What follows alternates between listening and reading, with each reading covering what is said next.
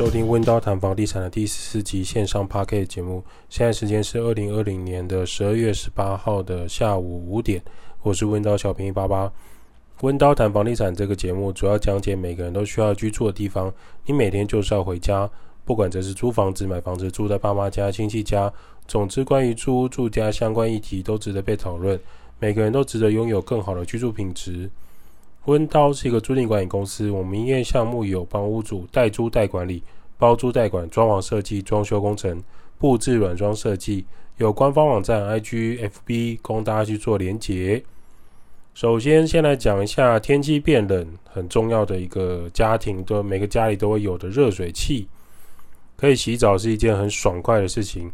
既然要洗澡啊，热水怎么来的观念还是要有。热水器的种类呢，有瓦斯天然气热水器、瓦斯天然气除热型热水器、电能除热型热水器、电能顺热型热水器、太阳能热水器跟热弹热水器、锅炉除热型热水器。各种热水器评比呢，选购热水器综合考虑使用成本、舒适、健康、方便、快速。节能环保等因素，还要结合室内实际情况，选择适合的外观尺寸和安装方法。天然气热水器、太阳能热水器更经济划算。台湾最常用的天然气快速热水器，平均一年下来要比电热水器节能节约大概三千块左右。电热水器的日常支出是最高的，特别是容积型比较小的储热型电热水器。每次沐浴后存在热水剩余的问题，无论是以保温还是重新加热的方式，都是一种不必要的浪费。它的实际使用支出呢，电力支出会比理论上算出来的还要再高。这个是比较经常在租屋的人会很有经验的，就是使用电热水器，好像电费都比较高一点。那方便呢，其实才是更多家庭会重视的条件。沐浴最高品质的要求啊。这方面推荐大家使用天然气快速热水器和顺热型的热水器，这两种热水器即开即用，不需要预热，保持恒温又能冷持续提供热水，不受沐浴时间的限制。就算你的小家庭或者是你的大家庭人口比较多，也同样可以使用。天然气热水器呢，主要有七到三十二公升的规格，这个数字是指什么呢？就是一分钟内可以产生温度升高到二十五度的热水量。电热水器的储水容量限制，需要间隔一个小时左右才能加热完一桶水。那假设这一桶水用完之后，它还要再等一个小时让这个热水加热。那目前很多的电功率比较强，可能不需要一个小时，但是基本上它就是一个耗电的过程。主要是因为天然热水器的电功率啊。要比现在传统的电热水器大很多，所以可以保障你沐浴的时候用水始终是恒温。想要恒温持久的电热水器，在夏季空调使用时用电会很紧张，因为你的家庭电表跟电线是没有办法承受的。你如果没有往上一个集聚的话，很容易跳电。就是你室内的电箱 Plaga 会跳起来，要去把它搬下来之后才有电的那个黑色开关。极热时。的电热水器呢，是即开即热，但是它的缺点就是它的供水能力有限，它的水压洗澡起来不会很舒服。至于有些人就会谈到说，节能环保是现在的重视议题。热水器按照使用能源会分成两大类，一种是使用天然气，另外一种是使用电力。天然气是二十一世纪公认干净的一次清洁能源。台湾也产天然气，所以台湾的天然气就是瓦斯。算是最便宜的使用，能源的使用率可以高达八十趴以上，只有二十趴会浪费掉。使用电力的热水器呢，其实是一种二次能源。说老实话，它并不是很节能环保。那当很多人会拿着智慧型手机在高喊说需要环保的东西的时候，其实是很奇特的现象。因为当人们使用了大量的电力，必须产生更多的二次能源，再供给更多的人类使用。很多手机充电呢、啊，是为了可以卖得更快、卖得更多，不再那么耐用。手机的电池呢，也让使用者不容易更换，就会产生更多的商业利润。每年都可以有发表会。这也是环保背后的真相啊！所谓快时尚的流行衣服啊，DIY 家具啊，基本上跟环保根本沾不上边的大型垃圾，人们在这方面的想法就很与众不同，都会认为自己使用必须使用的就是不得已，别人用不到，别人用自己用不到，别人却在用的就是不环保，是一种浪费。人类需要开车，所以开车就是环保，其他的东西就是不环保。就类似，因为不得已啊，我需要开车啊，所以所以汽车能做到尽量环保。纵使很多汽车的构造跟发明是不环保的，也没关系，因为人们需要使用。所以讲到天然热水器呢，我们接着要讲另外一个，就是说，除了关心的是这个电力之外，台湾最常见的热水器呢是电力。顺热型的热水器、储热型热水器，还有天然气的热水器这三种，这关乎到大家洗澡开不开心。毕竟每天一天的疲劳，可能都在洗澡的时候可以舒缓。讲到天然气热水器，特别要拉出来讲的是一个瓦斯的冷知识啊。天然气热水器有个值得注意的地方，就是燃烧天然气的时候，可能会有燃烧不完全的状况，就会产生一氧化碳。天然气瓦斯本身不含一氧化碳，需要经过燃烧后。才有可能产生，所以像厨房啊、阳台有瓦斯燃烧的地方，务必将门窗打开，保持空气流通。热水器的炉火啊，其实是大于瓦斯炉的炉火的，所以啊，你在使用热水器时，它会消耗比较多的氧气，较容易产生不完全燃烧的现象，而瓦斯炉比较不会。但小厨房密闭空间、紧闭的空间又开冷气，也是要注意的。为什么会俗称瓦斯中毒的事件呢？而且都发生在冬季，不常发生在夏季。合理的解释来说，要知道就是瓦斯闻到臭臭的味道，是为了提醒大家，瓦斯本身是没有毒的。瓦斯会致人于死，不是因为外漏，而是因为经过燃烧，燃烧不完全产生剧毒性的一氧化碳气体，人们吸入过多的一氧化碳死亡。当瓦斯漏气到整个房间都是瓦斯味道，最终人们不是被瓦斯毒死，而是因为引起火、点火爆炸之后烧死的。冬天有很多人洗澡可能会洗很久，加上可能要舒服的泡澡，或者是两人鸳鸯浴。天然气的热水器一直在使用的情况下，瓦斯就处于燃烧的状态。这时候，如果你又把所有的厕所的窗户，或者是阳台所有的窗户、阳台凸窗的窗户全部都关起来的话，很容易产生不完全燃烧的现象，剧毒性一氧化碳就会冒出来。当空气中产生大量的一氧化碳，人们又把它吸进去之后，我们的血液将会抓不到氧气。一氧化碳跟血液结合的倍率是氧气的两百五十倍到三百倍之多。当我们吸入过多的一氧化碳时，人就会失去知觉、昏迷。此时，热水器呢仍然保持燃烧状态，因为他认为你在洗澡，它就会持续的供给热水，氧气就会持续的被消耗。当我们室内的氧气浓度降到十五帕，一般空气含量是二十一帕，燃烧就会很难持续进行。此时，传统的天然气瓦斯热水器呢，炉火会熄灭，瓦斯就大量外泄。所以这边要强调的事情，一定要装的是强制排气的天然气热水器，这也是政府这几年在宣导了。我们这几年依然有看到有一些传统热水器跟传统的房东没有去更换这个，其实这是不 OK 的。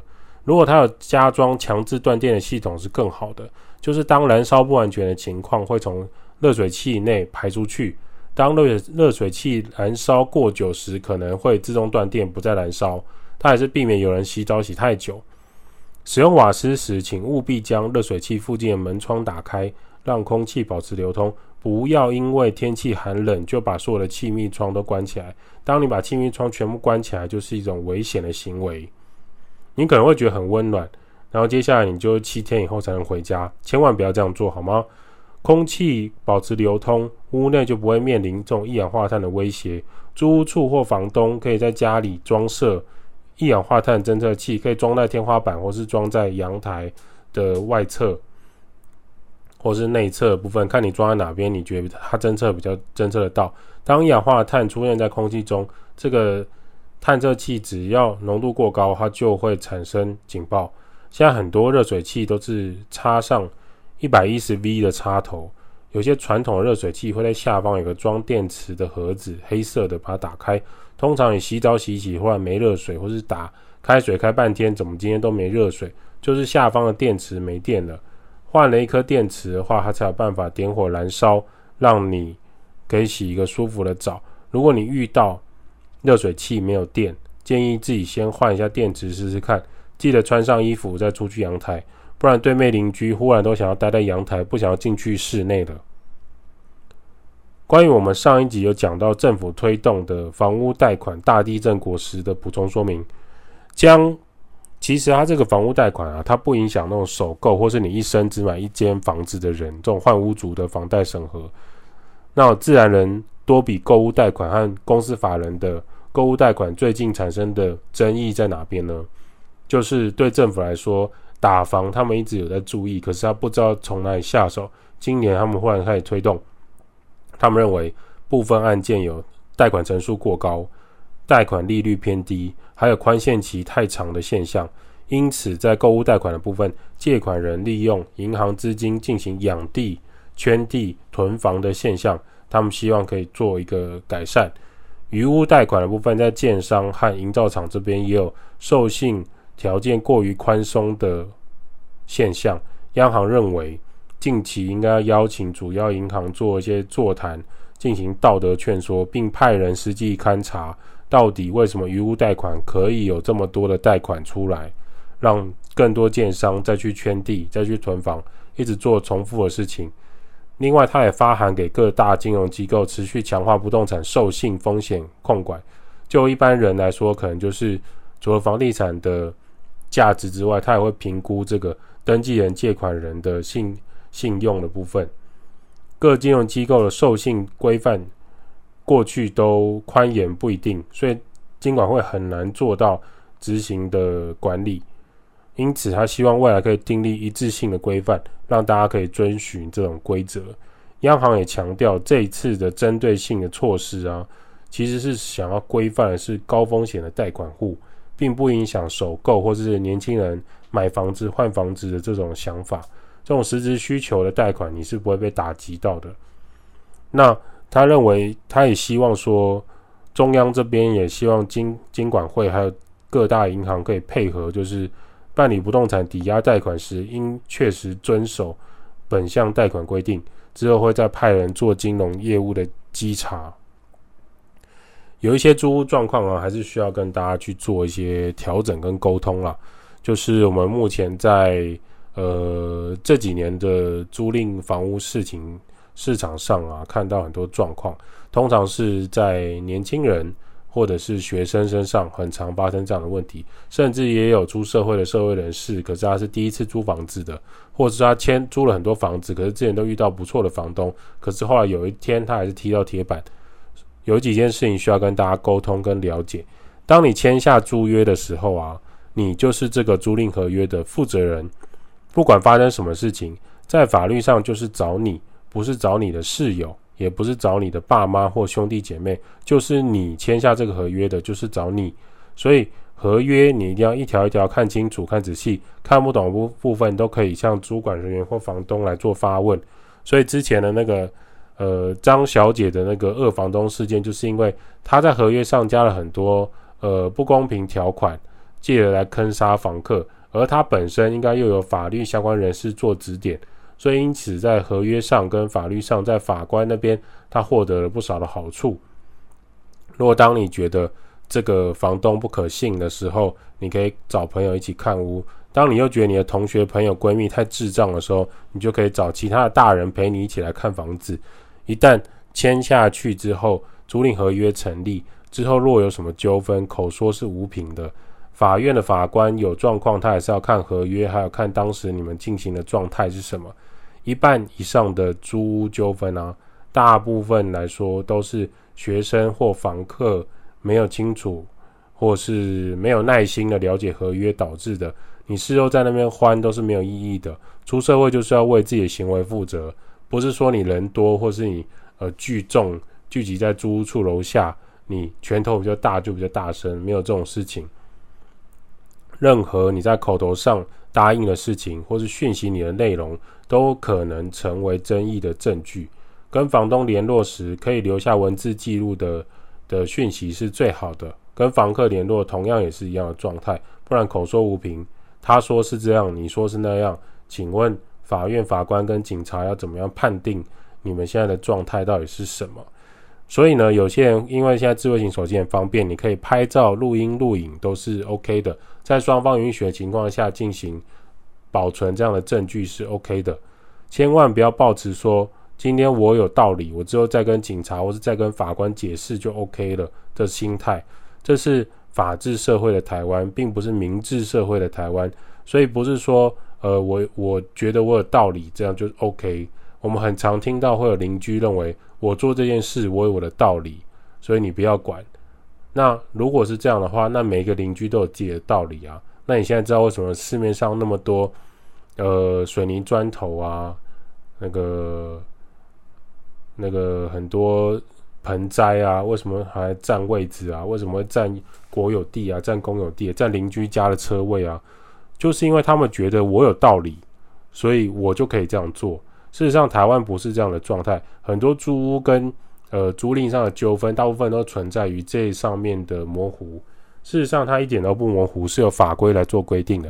你今天上网，你在 D 卡你在 PTT，你去东升，你去 TVBS，你说服全世界的人，让全世界的人都为你在租屋上的纠纷动容、很感动、流泪或是生气，在法律上你仍然会被判有罪。事后抱怨就是马后炮。对这件事情的帮助一点都不大。无论你今天是买房子还是租房子啊，你千万要留意的就是合约这件事情很重要。你不要想说啊，我是因为觉得他人很好，所以我做这样的事情。No，这件事情很重要。再就是有一些东西，它是透过科学跟文明的角度没有办法解释的事情。当你进去，你你可能看一个新的房子，你可能要租一个房子，你进去那个房间，第一个直觉就是感觉不 OK，尤其是那种便宜过头的房子，你更要留意你的直觉，那个直觉可以保护你避开不干净的房子，或科学风水真的差到会影响到你身体健康的房子，这就是所谓的呃相信进入那个房子的第一直觉。如果你的第一直觉感觉都不好，你觉得你住进去会开心吗？你觉得你买了那个房子你会开心吗？你觉得你呃在这个房子里面过生活你会健康吗？就用这样的角度去思考的话，你就可以避开一些让你觉得没有那么 OK 的房子。那接着呢，你如果要避免遇到不好的房东，那当然如果你是房东，你避免遇到不好的房客，可以注意什么事情呢？就是。房东有最后交易的决定权，房东就是屋主。那当然，现在很多房东不一定是屋主，可是我们先假设房东就是屋主，房东有最后交易的决定权。无论上一秒他说什么，下一秒不租给你就是可以不租你，除非你们租赁合约已经签了。房东今天如果收取你的定金，却没有把房子留给你，他租给别人，那房东收的定金就要归还给你。但是如果是你们已经达成协议，你也付定金给房东，你却反悔不租，房东可以没收你的定金。这一点是，呃，目前白纸黑字写下来之后是有效的。入住之后常见的纠纷呢，我们这边也来说明一下。当你会对房子造成一些不可复原的结果，或是需要花重大成本修复的状态，你就必须先跟房东商量。我不是很懂为什么有些人租房子之后会认为改变油漆的颜色啊，改变墙面啊，乱钉墙面钉钉钉子啊，用泡棉胶挂一些淘宝的一些金鱼啊、盆栽的树木的布条啊，为什么会觉得之后归还房屋之后这件事情不是不关你的事，房东要全数归还你押金呢？房东之后不用漆油漆漆回来吗？他不用请师傅来处理吗？而这件事情就是你造成的啊。当你有把握可以把屋内的环境变回你租给你之前的样子，你对于房子当然有绝对的使用权，这没问题。可是如果你没有把握，或是没有想过就做，你只有被扣押金，也是很合乎租赁专法的事情。你可以去一间饭店睡觉，睡三天两夜，然后就把房间的壁纸换成别颜色，把油漆漆成别颜色，或是用很黏的泡棉胶去黏住。所有的墙面，之后再跟饭店说，我、哦、不关你的事啊。你不会做这样的事情，那你在租房子的时候也不要做这样的事情。房东要的很简单，国内国外都一样，房子租给你，不要破坏它。屋内设备你可以使用，友善的使用，但不要大力的破坏。租完之后要原封不动的还给房东，不要说租给你的时候冰箱干干净净，归还的时候里面有呃干掉的血、坏掉的起司，呃冰很久的水果，类似像这样的现象，租房子。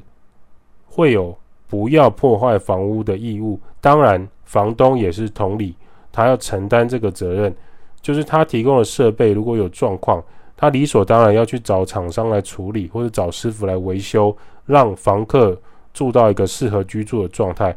不是说屋内漏水，什么窗户掉落、天花板崩塌，或是热水器坏掉都不关房东的事情，当然关房东的事情。他提供屋内的设备给你，就是要以。可以居住为前提。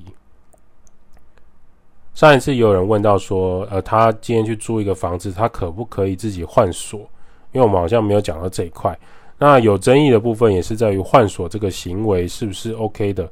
在法律上来说，你是有权利自行执行换锁的动作。你可以在签约前就先跟房东讲好，我希望可以换锁，但我也愿意保留原来的锁，在我退租的时候把它换回来。来跟房东达成共识。正常的房东或租管人员听到你这样说，基本上是不太会拒绝，除非你想要换的锁很贵，而且这些费用全部都要由房东跟租管人员来承担，而你却觉得说，呃，这些东西是理所当然的情况下，那房东跟租管人员你可能就不会那么开心的帮你做这件事情。你可以换锁。但是你在搬走的时候，必须要把锁换回来，也是合情合理的。因为房东跟屋主本身当时并没有换锁的习惯的话，你可以在签约前跟他沟通。那如果房东坚持不愿意帮你换锁，你也可以考虑不租这个房子。因为呃，很多时候房客可能上一个房客或上上个房客或是以前的学长姐，不见得有把所有的钥匙交回来，甚至他可能以钥匙弄丢。为理由，并没有把之前租房子的钥匙交回来，那对你之后要承租这个房子的时候，你的安全度是大打折扣的。可能会有陌生人，他有办法打开你的门进来你的房间，所以当你要换锁这件事情是合情合理的。只是你在换锁之前，建议先跟房东沟通一下，说你要做这件事情，而且你会保留原来的锁，但你搬走之后你会。归还回来，因为房东什么原貌租给你，其实你就归还他什么原貌，就基本上没有什么太大的问题。温刀照顾房客就像我的家，代租代管、包租代管、装修工程、布置设计。Podcast 分享租屋投资房地产。今天有温刀谈房地产就先到这儿。如果有什么想法，欢迎私讯或五星留言吹捧，我们就回答你的留言。温刀小编感谢。